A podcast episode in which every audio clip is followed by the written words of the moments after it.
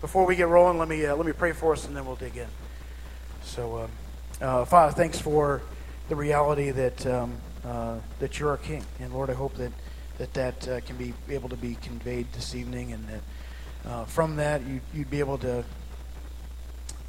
use my words and not not let me get in the road, and um, Father, that you would you would calm my nerves and help me realize that uh, I'm not blowing it because of uh, uh, because I'm doing this for you. So, uh, Jesus, thanks for the opportunity to be able to um, to talk about you this evening and to to bring others closer to you. well, we love you in your Son's name, Amen. So. Um, speaking about here this evening is Mark 11, as what it's been assigned to me, and so um, wanted to uh, to read that to kind of get us started, to uh, to compare with what uh, with what's being said. So uh, if that is able to be brought up on the screen, nice, uh, awesome. So as they approached Jerusalem and came to Bethphage and Bethany uh, at the Mount of Olives, Jesus sent two two of his disciples, saying to them, "Go to the village ahead of you." Uh, and just as you enter it, you will find a colt tied there, which no one has ever ridden. Untie it and bring it here. If anyone asks you, Why are you doing this?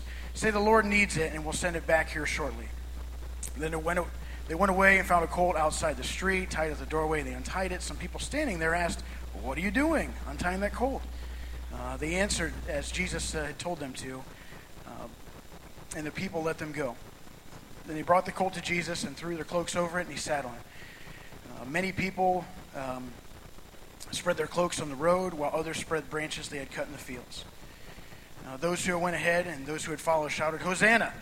Blessed is he who comes in the name of the Lord. Blessed is the coming uh, kingdom of our father David. Hosanna in the highest heaven. Jesus entered, Jesus entered Jerusalem and went to the temple courts. He looked around at everything, but since he was already late, he went to Bethany with the twelve. So, as we're coming to a close of uh, Mark's gospel here uh, in this quarter, I think it's very similar to what, uh, to what Jesus is, is, is going through at the time. He's coming to the time of, his, of the end of his earthly ministry before he, uh, before he takes care of business, of what he's desired to do and uh, set before, before us. And so he's entering the town on the path because it was prophesied that he would. It was prophesied that he would enter through the Mount of Olives and, uh, and set up of that sort. And so, um, Brad, if you can bring that text back up for me, I appreciate it. I really appreciate Brad. We had a really rough start over the summer, and uh, I appreciate him putting in the past. We uh, had an opportunity to be in uh, Chicago together, and our first time uh, getting to meet him, I unfortunately ran him over playing soccer. I'm not that strong of a soccer player. I football was a little bit more my sport, but um, yeah. So they're coming through the Mount of Olives. I'll leave it at that. Uh, and then we see at his entrance that he uses his 100% God like qualities. You see, Jesus is best described, though it doesn't make any mathematical sense, Jesus is best described as being 100% God, 100% man. Carries full qualities of both at both times. And so, at all times. And so, as he basically prophesies to them, you know, tell, go to this village, tell them what's up. There's a colt. It's never been, uh, that's never even been ridden. Now, for myself, I grew up in the, uh, the Northwest Ohio area and uh, the nice, nice, all right. I belovingly like to call it the NWO. And so, uh, that being the case, I, uh, I grew up in the countryside. And uh, uh, growing up on the farm, uh, it is very difficult to train animals how to walk. I don't know if any of you have ever had an experience to be able to do this, but from getting kicked off, from getting thrown off to getting st- stomped on, uh, stepped on. This is, these are big things, especially when we're talking larger animals uh, like a colt. Granted, a colt you know, young young horse-like animal, uh, donkey-ish like animal is is a, is a pretty big deal that he would explain this to be able to, to follow this out. Well, well, what's the point? What's the point of this? Well, what he's what he's trying to point out here, what he's sharing with us here, is that is that he, in essence, is is in rule. He is the one who is king, and as king, everything in his dominion obeys him, even even the beasts of the field. As I look at this, and so this is a miracle even in itself that he would take this young colt that's never been ridden before and, and hop on top of it. And so if we go to the next uh, next part of the um, why you're doing this, and as they follow through and, and run with that uh, to help them see a little bit more of, hey, why are you untying this colt? What's going on? Um, people then uh, uh, drew things together that they answered Jesus and they told him, and, and people let them go. And then they brought the colt to Jesus and threw their cloaks over it. He sat on. Now, cloaks are something like, uh, like an outer clothing. They had some, some inner clothing that they typically wore, is what we would maybe call underwear today, that was vastly different.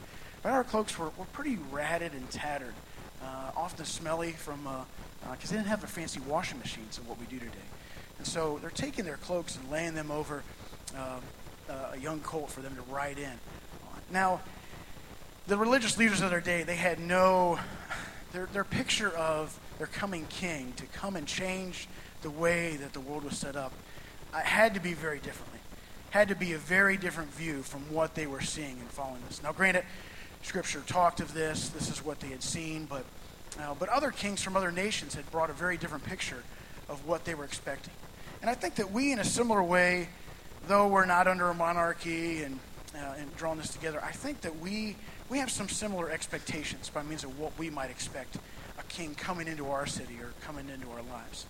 And so, with that, I have another clip to kind of follow that up to uh, to show uh, something that just had recently happened here. But um, if you follow this with me, it's I think it's a very funny um, ordeal that happened. Maybe many of you had seen it already. Um, but here it is. Whatever it is your job is. Yes, I love it here because uh, it um, it gave me an opportunity to bring my dear friend and doubles tennis partner Kim Jong Il. It was his dream to come to the Oscars and uh, to be sprinkled over the red carpet. the funny, uh, the interesting thing is actually it's actually made by South Korea. No, no, no, sorry. You've got Kim Jong. Eh, you've no. got. You've got Kim Jong Il. Wait a minute. We need to clean this up. Now, if somebody, it's fine. It's okay for you. Now, if somebody asks you what you are wearing, you will say Kim Jong Il. Have fun this evening.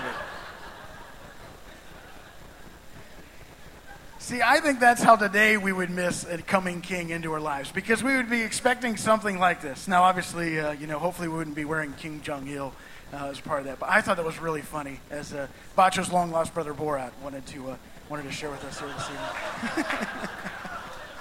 Which, by the way, is his favorite name to be called. It's wrong. So, but uh, uh, love that quote by means of what was drawn together. But again, what, I'm, what, I, what I want to pick from here is, is just the reality of what we would even be expecting as a king uh, to be entering into our city, to be entering into our lives.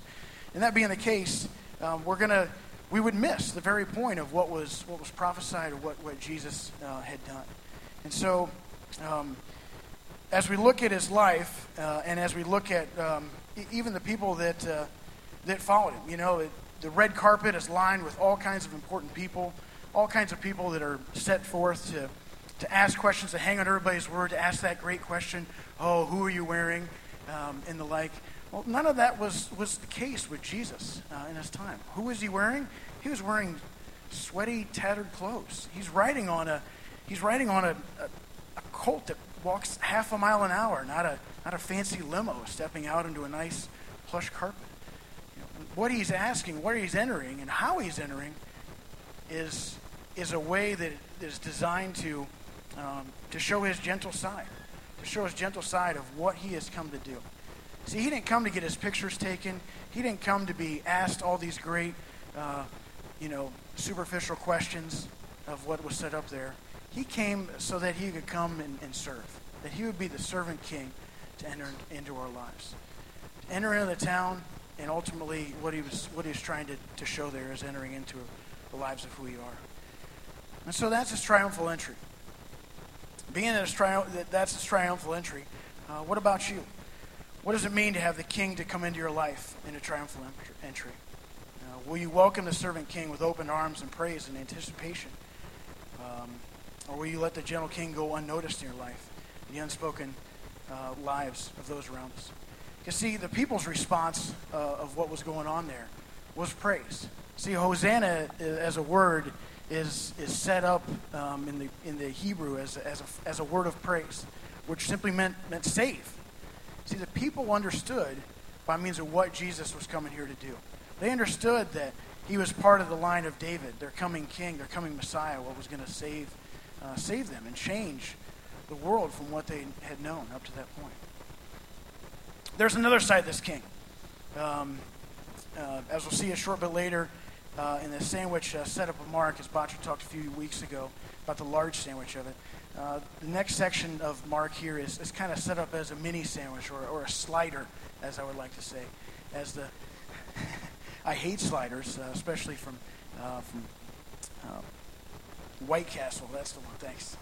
Draw a blank there. I'm sorry. I'm sorry. It just doesn't agree with this right too well in this region.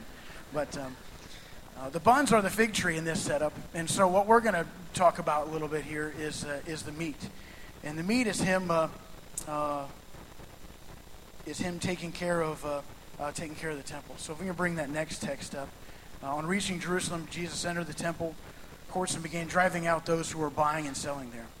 He overturned the tables of the money changers and the and the benches of those selling doves. Would not allow anyone to carry any merchandise through the temple courts. And as he taught them, he said, Is it, is it not written, My house will be called a house of prayer for all nations? But you have made it a den of robbers. Now, the chief priests and the teachers of the law heard this. Uh, they began looking, uh, looking for a way to kill him. And they feared him because the whole crowd was amazed at his teaching. When evening came, Jesus and his disciples went out of the city. Uh, if we could go back to that first uh, section um, there. Thanks. See, what did what Jesus was doing here was, uh, uh, was a little bit different than what we saw as initial in his triumphal entry. Uh, we see a little fire uh, to take care of what's, what's not right in the world. And what's not right in the world is what Jesus was seeing here was that a place that was, that was set up as worship uh, was not designed um, to be a place where it would be a den of robbers and putting things together. And so uh, what he does is he's, he's ultimately cleaning house. He's a huge, huge housekeeper, per se, in that. And then not only a housekeeper, but he wants to get back to making things right. He wants to get back to the true character of what the temple was. See, temple was a place of worship where people could go for refuge and a place where people could go and get real answers to the tough questions about life.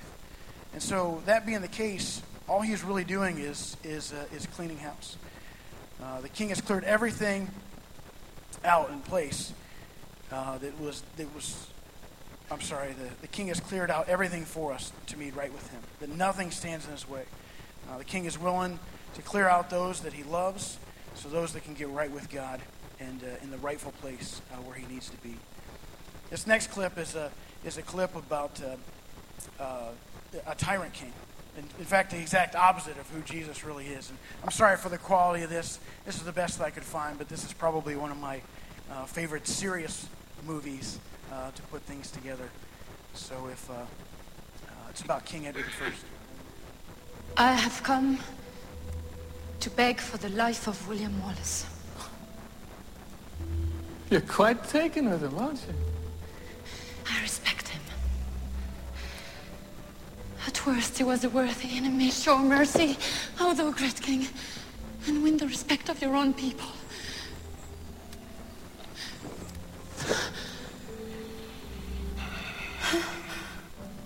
Before he lost his powers of speech, he told me his one comfort was that he would live to know Wallace was dead.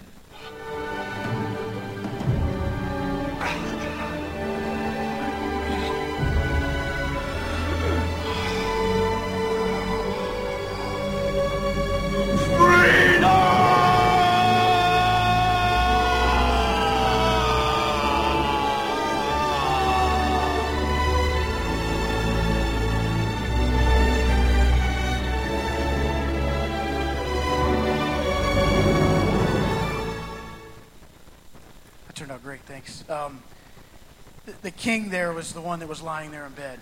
Uh, he had spent his whole life trying to rule as a tyrant. Which I'm only bringing that up as, as the exact opposite of what we can view our king as. See, our king wants to ride in on a gentle, um, half an hour a mile uh, donkey in sweaty clothes, uh, in, in smelly other people's clothes, set up to be able to enter to enter into our lives. And so, that being the case, um, uh, what we're looking at ultimately there with that as well is what he came to do. He came to enter into our lives to, to ultimately to bring us uh, to bring us freedom. He's not that nasty tyrant king. and uh, that he wants to that wants to enslave us to the world of joyless pursuits of money or, or worldly success. Uh, he wants uh, for things to be made right with you in such a way that he's cleared the temple, and he wants your heart and to build your character. So, who's your king? Is it the dying pursuit of school so that you'll get a great job, a hot spouse, a comfortable wife? Uh, let him be the one that frees you from the guilt and shame of all your wrongdoings and building the character of royalty, just as he is king. Maybe you're here tonight and you've never made a conscious decision to put uh, him in the rightful place as king in your life. Now, if this is you, what's holding you back? If there are questions, find answers. If uh, and ask me. My name's up there. Stalk me on Facebook, please. I would love that to be able to help you find answers. I don't know them all, certainly.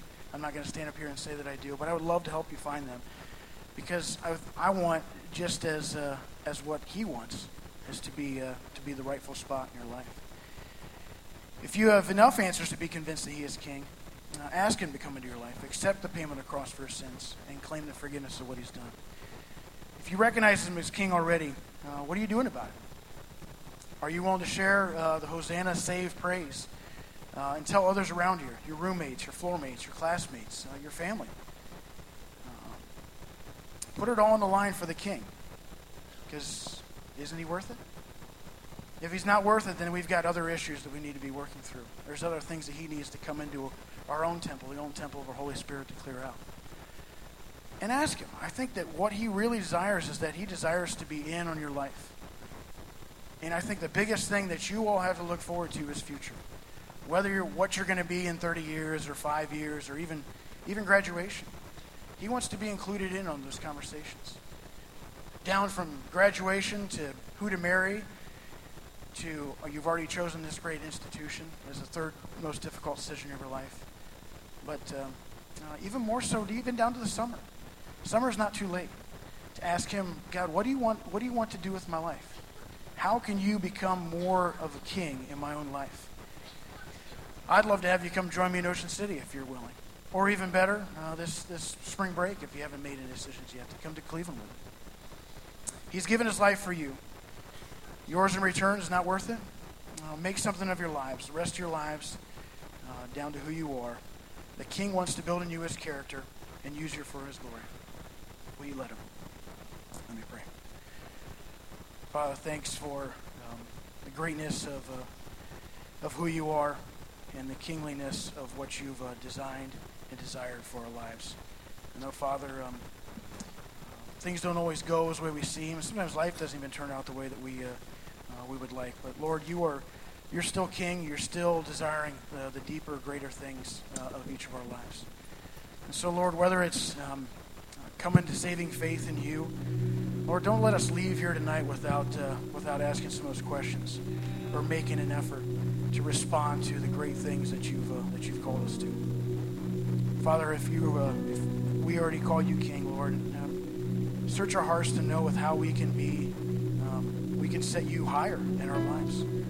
High and lifted up is what you desire uh, in and throughout our lives. That we, as the temple of the Holy Spirit, Lord, that we would be changed by um, the renewing of our minds daily from your word and from uh, from sharing you with others. So, Jesus, we love you. We ask that you would uh, uh, change us, mold us in the likeness of your Son. In your Son's name, Amen.